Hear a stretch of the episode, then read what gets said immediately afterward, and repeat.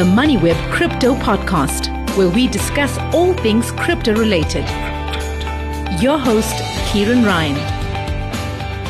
What a month it's been for cryptos, or more precisely for banking. The crypto friendly bank Silvergate collapsed, and that seems to have been a contagion effect from the earlier collapse of FTX in November 2022. With that, cryptos went into freefall. A few days later, we found out that two other banks were closing Silicon Valley Bank, and that had nothing to do with cryptos, and Signature. No fewer than three banks failed in one week. And now we hear of liquidity problems at Credit Suisse. As a result of this, Bitcoin shot up, breaking its 200 day moving average, which is read by many as a bullish sign. Gold, too, broke above $1,900 an ounce. With gold and Bitcoin on a tear, banking shares around the world were dumped. What's going on here? It seems that Bitcoin and gold are doing exactly what they're supposed to do act as a store of value and as a hedge against risk. So there's a lot going on in the world of cryptos. We're joined by Omer Iqbal, no stranger to the MoneyWeb Crypto podcast. He is the CEO of Five West to get a better understanding of the events of the last few weeks. Hi, Omar. Were you surprised at the behavior of Bitcoin and gold through the turbulence of the last two weeks, or are they performing exactly as they're supposed to? Hi, Kieran. Good to be on again. Um, yeah, these recent weeks have been quite turbulent in the market. But to answer your question, I suppose Supposed to is quite a loaded term, but I suppose they've been performing roughly as expected in a highly inflationary environment. Um, additionally, I'd like to say that Bitcoin saw some temporary inflows during the USDC crisis, as those with large USDC as well as DAI reserve reduced their risks by selling off into the most liquid market pairs, which was Bitcoin and USDT at the time. Um, most exchanges also halted USDC withdrawals and deposits, which was um, quite we're not quite used to that um, because USDC for a while was quite a stable stable coin.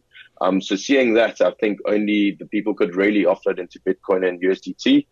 But yeah, weathering of the crisis now seems to have sparked a somewhat bullish sentiment. As you've seen, Bitcoin's been flying, crypto's been flying, and even gold is just yeah, it's been phenomenal. And I didn't expect it to be honest, but I think the bullish sentiment has returned after the banking crisis and now more recently the USDC crisis. Yeah, okay. So when we're talking about USDC, we're talking about the dollar back stable coin, and that depegged from the dollar. I think at one point it went down to about 80 US cents to the dollar, and a lot of people were trading that. People were just dumping it because they feared that this is a repeat of Terra Luna, which was the algorithmic stable coin that collapsed last year and they thought, oh, here we go again. But of course, it wasn't. It was an opportunity for people to pick up to, to buy dollars for 80 cents in the dollar, right? Yeah, a lot of people were wanting to do that. And during that time, a lot of clients also emailed us and messaged us um, to be able to sell all their USDC holdings. And um, yeah, people would really just 80 cents. I think it was even lower on some exchanges. Um, so, so yeah, unusual behavior for USDC, but a lot of people actually ended up buying cheap US dollars, like you said. And I think that's what really sparked the Bitcoin bullish sentiment all of a sudden, because a lot of people were now moving into Bitcoin as well. Um, so I think it was, yeah, good for the Bitcoin market, but not really for the people who sold USDC at 80 cents, because I can see that the peg's restored now. So yeah, bad luck in about a week. Yeah, I mean, it was pretty much over the weekend, and that's of course when banks are closed. So you, you had this this depegging where the USDC went to 80 cents, and then it had recovered the peg, I think, by about Monday morning. So that crisis was averted. It's the retail market. And when news like this breaks, the retail market is the first to react to it. And over the weekend, you didn't find institutions selling off because they were mostly closed. They were probably keeping an eye on it. But it was all the retail clients. It sparked fear. And that's what happens when fear comes. People do. I think it was a foolish move, to be very honest. I was advising, or not advising, but kind of just telling clients that I think it's just the retail market selling off. They should hold their USDC reserves because it wasn't such massive news um, that caused it. So it was just retail reacting, and that's what really caused it. So, so yeah, like I said, it's quite unlucky for those who sold. But um, it was also a good thing for USDC though, because we've seen a lot of um, faith being restored in USDT now. It was selling for as high as 1.03, um, which is also crazy for a stablecoin if you if you if you think about it. Yeah, you, you made an automatic three percent there um, just by holding that, yeah. that coin and selling it at 103. Okay, let's talk about the, the South African ARB. that's right. That's right. Uh, we'll we'll get to the arb with the arbitrage, uh, the crypto arbitrage in a minute. But I just want to talk about the banking failures. What's your reading of this? What's going on? Three banking failures in a week, and then Credit Suisse has had to borrow, I think it's 50 billion Swiss francs from the Swiss National Bank. Uh, something is afoot here in the in the banking sector. What's your reading of this? Yeah, look, one must remember that there isn't any particular reason why banks shouldn't fail. We've seen it in the past, and now I think we're seeing it again. Even the most prudent financial institutions can't really weather every single storm, and banks are designed with risk measures in mind, such as value at risk um, and tail events, especially those will lead to, to failures. Silicon Valley Bank uh, was a lender primarily focused on tech startups. This means that they were pretty much more exposed to the effects of the business cycle than most other financial institutions. So as soon as interest rates rise and capital becomes more expensive, equity financing from VCs dries up. So in my opinion, wasn't a real surprise because of the, the nature of business they were in. Um, but this actually led on to the withdrawals of capital from SVB as startups burned through their funds. So a high number of withdrawals caused the banks to incur huge mark to market losses on the bond investments due to the interest rates exposure. So again, we kind of saw this coming for a while because of, again, the nature of business that they were in. And most of these losses were made known. And after further funding was sought, a bank run ensued and caused further losses as bonds were rapidly sold off, leading to the bank's collapse. So if you think about it, similar scenarios unfolded at other banks. The case with, um, I suppose, Silvergate Bank is somewhat unique, though. It seems to like have mostly weathered the storm, but the regulator stepped in to put the bank in receivership anyways, apparently to send a strong anti-crypto message. Um, Silvergate, as we most, uh, sorry, Signature, as we most know, um, was a crypto-friendly bank. And I think what the regulators did there was they stepped in, sent a massive anti-crypto message, and that's essentially what caused that bank to collapse overnight. Um, they were involved in the FTX saga. They were also involved in um, shutting down third-party payments to Circle, etc um, which was all forced by the regulators overnight. So by doing that, I think that's what caused them to collapse. But yeah, it's been it's been a really weird time.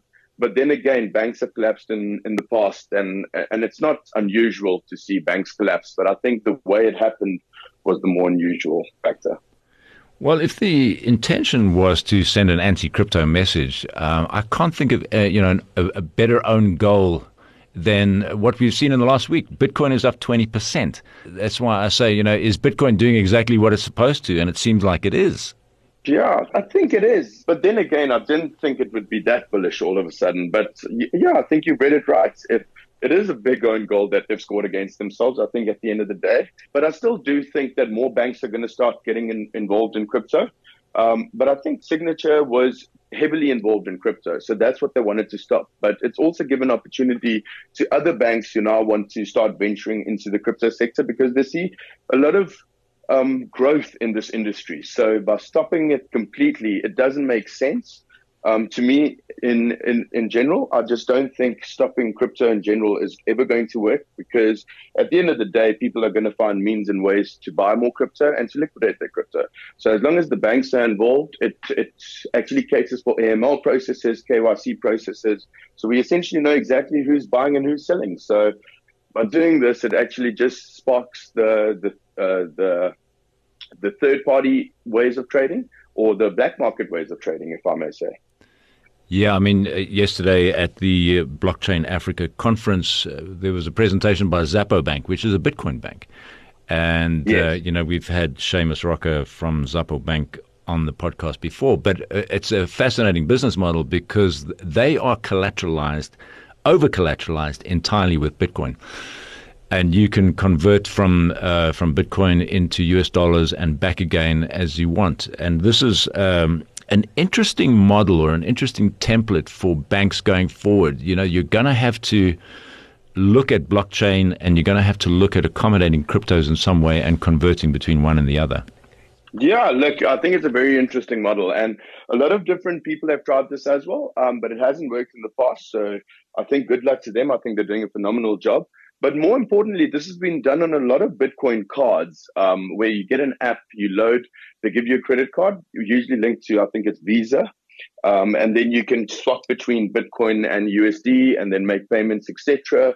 Or you can hold Bitcoin in their wallets and they give you a 30% loan in US dollars to use against that Bitcoin that you're holding.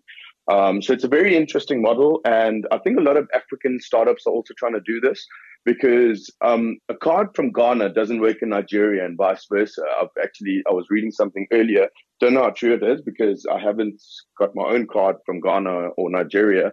But apparently the cards don't work in, in the other country or you can't swipe in the local currency. So I think it's a very good way to give someone US dollar amounts in their wallets and then, or in their bank account, and then they can go swipe in any country that they want. Okay, we touched on the crypto arbitrage a little bit earlier. Okay, so for people who don't know, crypto arbitrage is where you are buying cryptos abroad and you're selling them in South Africa for a profit. It used to be that you would buy Bitcoin. Now, if you go back to 2017, Bitcoin would sell in South Africa for you know, maybe four, three percent, five percent, sometimes even twenty percent more than it would overseas. So there was a very nice profit that could be made in a few hours on a Bitcoin arbitrage trade. As more and more people got into crypto arbitrage, that profit or that premium, the arb you call it, is uh, that went down to you know as low as half a percent at times, and even zero negative. However, with this banking crisis, it seems that the crypto arbitrage market bounced back, and that's really because of the withdrawal of Silvergate as a banking partner in the United States.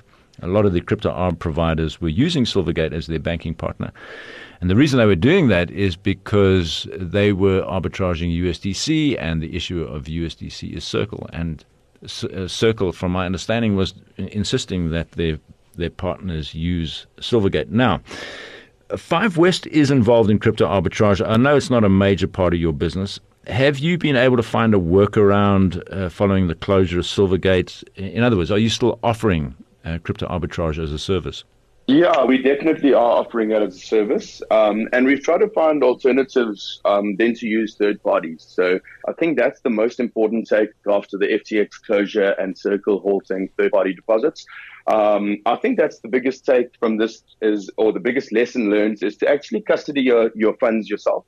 Um, so as a FSP, you are allowed to take long and short term deposits.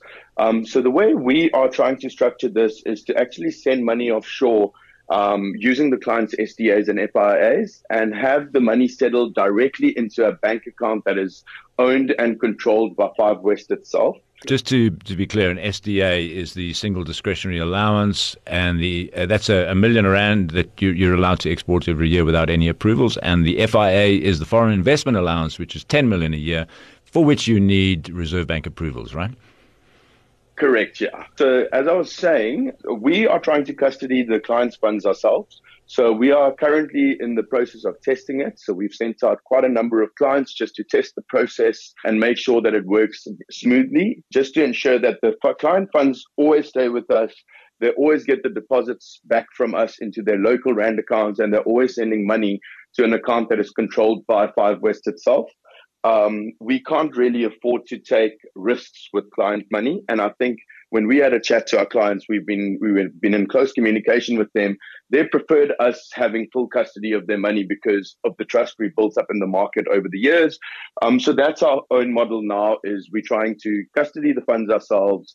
Um, which will allow us essentially to be able to provide a very seamless process to clients. Also, it gives us full control of client money and gives them full control of who they're sending their money to. Um, sending it to third parties, as we've seen with FTX and even Circle, um, it just wasn't working out at the end of the day because your money was in the hands of a third party. So this actually creates a little bit uh, more trust in the client's mind and also a little bit more reliability in terms of where the money is going and and what the processes will be. So yeah, we are offering it and we are about to open uh, the ARB services back to every single client that Five West had. So we're quite excited about that. And I think we finished testing today and the results were great. Um, so yeah, uh, we're quite excited for the near future, to be honest. Okay. I mean, I guess there would be fairly high interest or high demand because the, the crypto arbitrage profit, uh, you know, I saw it was looking at it yesterday. It is bouncing around a bit, but it was like 2.2%, and I think it's now 1.4%. But it's certainly higher than it was a couple of weeks ago, right? Look, it was it's a lot higher because of the demand and supply, right? Not many people are now allowed to, or they can't do arbitrage. So uh, the rates have just been phenomenal. I think they were as high as 2.6% um, yesterday, if I'm not mistaken. I think today it's a bit lower. Um, but but yeah, it's been it's been great returns uh, back to, or not great compared to what we were used to, but fairly decent returns compared to what we've been experiencing at uh, the start of this year and maybe the end of last year. Um, so I do expect with not because there were so many people doing arbitrage every single day. So with not many options left in the market, I think the crypto premiums are here to stay. And the people who are getting it done now will experience quite high returns until people start figuring out how to do it or companies start figuring out how to do it themselves again. And then it'll start being squashed again. Okay, let's talk about altcoins because Bitcoin up 20% just in the last week or so. Altcoins also shooting up. Um, here's a question for you Is the crypto winter behind us? Perhaps it is. it seems that almost everything that could go wrong has already gone wrong at this point, right? So, shaking out a lot of bad actors out of the ecosystem. We've already spoken about a few that have been shaken out. Um, but the macroeconomic conditions are continuing to worsen, which is very important because an inflationary environment could be a positive for Bitcoin inflows as well as altcoin. And so the market's got um, the sensitivity in the market um, to negative news um, shows that the sentiment is actually shifting. So bringing in some positive, uh, bullish um, sentiment into the markets, I suppose. Yeah, I mean we've seen that in the past. You know, when when Bitcoin gets hammered with with all kinds of bad news, you know, banned in countries like China and Egypt, not, not, not entirely banned, but they certainly what they do is they, they cut the umbilical cord between the Bitcoin miners and the financial institutions, and, and after a while, it has no effect. And it seems that you know the the first bit of good news, and, and these cryptos shoot up. But I want to talk about the the US regulators. They've been putting out statements to calm banking customers down. So I'm returning to this banking theme again. There seems to be a real sense that something bigger is afoot in the banking space. After all, three failures in a week, um, you can't exactly say there's nothing to see here. Move along, everything is safe. I mean, all these these very reassuring things that are coming out of central banks. And I look at the Bitcoin price and I see the answer to that. And the answer is we don't believe you. What do you think? yeah, I think ultimately a bank run always has and still can kill any bank, especially when the bank has bonds and other assets which are currently underwater. Um, the banks are as strong as long as a person believes them to be, and bank run represents prisoners' dilemmas to their depositors. Um, so the panic and ensuing bank runs are self-fulfilling prophecies, in my opinion. Um, hence the urge for calm and the FDIC making the unprecedented move of protecting all deposits and SVB. So these are the kind of steps that they've been taking, which, in my opinion, are just self-fulfilling prophecies, like I said. So I don't think anything particularly grand is at, but merely a reminder of the ever-present fragile system that we're currently working in. Yeah, at the Blockchain Africa conference yesterday, there was a discussion about stablecoins. Quite fascinating because stablecoins is really the big growth in in the crypto space. Tether and USDC being the two biggest stablecoins, and they're supposed to be pegged. Uh, you discussed this earlier, one to the dollar, but you had periods there where Tether was at one one dollar and three cents. So you know, if you were holding a tether, you were actually you actually had more than a dollar.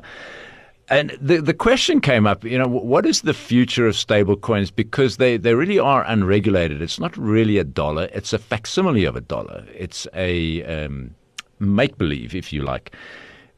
But the growth is huge, and and uh, you've done quite a bit of work around stablecoins in Africa. Maybe just talk about that and how you see the future. Yeah, nothing particularly surprising there, in my opinion. Um, when news filters out that some other stablecoins going, and the most liquid market was USDT at that point, um, it wasn't surprising to see that the that the that the rate was a lot higher than what it was meant to be. Um, there have also been rumors saying that there have been a lot of rumors that Tether is not perfectly capitalized or does not hold enough cash equivalents. But the market has not seemed to really price that in because the general sentiment in the market is that USDT is solid. Um, if you take Asia, um, Africa, and Europe, for example, um, USDT is their main form of trade at the at this current point in time, because especially in Africa, there's not enough US dollars. Um, so people believe a lot in USDT. Um, and they've been trading that even when USDT, uh, I think it was last year sometime when it was when that dropped to about 80 cents, 75 cents. Um, I think that was during the whole Luna Terra crisis. Still, there was the general sentiment was that USDT is solid. So when users wanted to exit USDC, they did so mostly by purchasing USDT. As I said before, it was the most liquid market that they could find, and users who were already in a stablecoin didn't necessarily want to take up that price risk of Bitcoin or any other investment grade crypto. So the fact that the price went up to 1.03 shows that users are willing to pay a premium to de-risk at that time. So again, like I said, it was over the weekend. The retail market was completely panicking. So they were willing to pay 1.03 because the general sentiment is that USDT is quite a strong um, stablecoin. But also, this could also be that there was a lack of feasible alternatives. Because um, I don't know if you know, but DAI also depegged. It was completely tracking the USDC price uh, because the feature that they introduced in 2021, ironically, was named the price stability module mm-hmm. um, that essentially allowed um, DAI USD swaps at one to one, which is why they were completely tracking it. Um, and then BUSD is another stablecoin that is also being treated uh, traded quite cautiously due to the pending discontinuation. Um, so at the end of the day, I think the most stable coin, ironically, is USDT at this current point in time. Um, and yeah, look, the sentiment is, is good around it, um, especially in Africa and Asia where it's being used heavily for, for trade purposes, etc. Um, so yeah, I think the stablecoin has a long way to go. I think the growth is going to be massive in the in the near future, especially with the banks falling like the way they are. Like you said, three in one week. Why wouldn't people just want to hold their money in stablecoins because it just allows them to to be in control of their own money and not let a bank be in control of the money? Yeah, you mentioned BUSD. That, that's uh, Binance's um, stablecoin.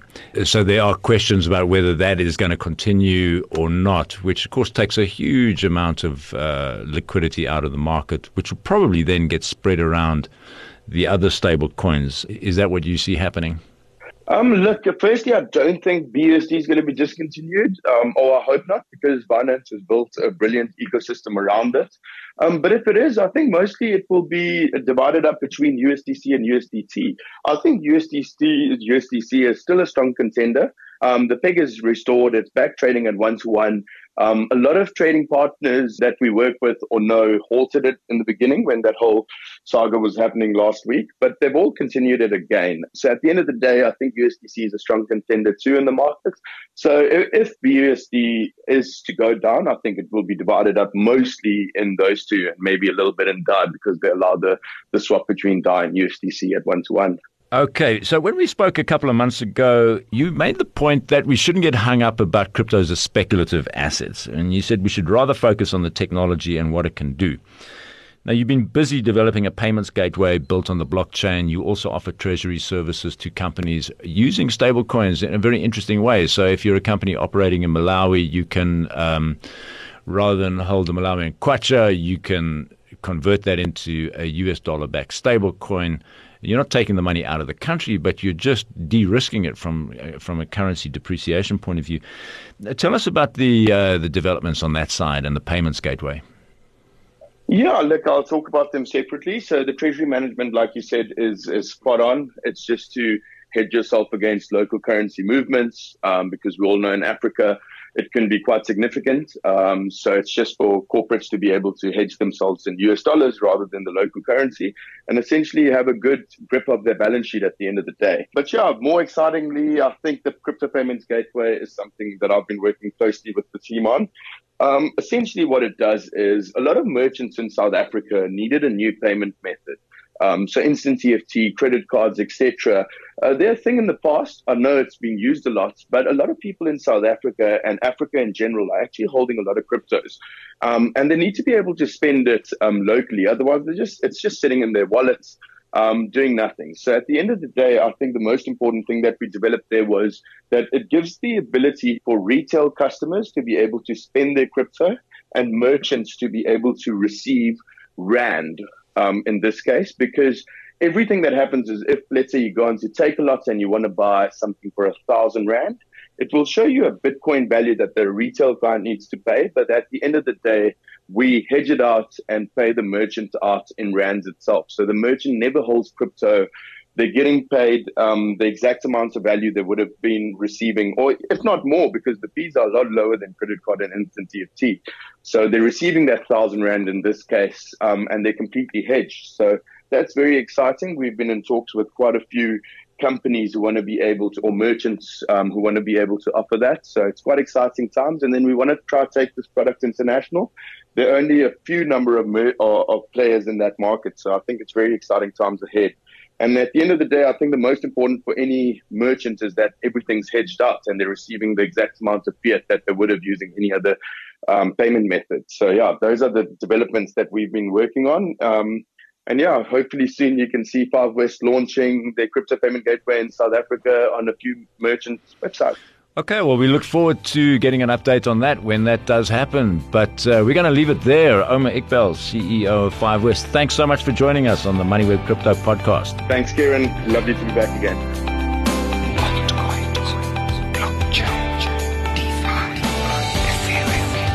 Thanks for listening to the MoneyWeb Crypto podcast hosted by Kieran Ryan. To listen to our other podcasts, go to moneyweb.co.za or the MoneyWeb app and follow MoneyWeb News for daily updates.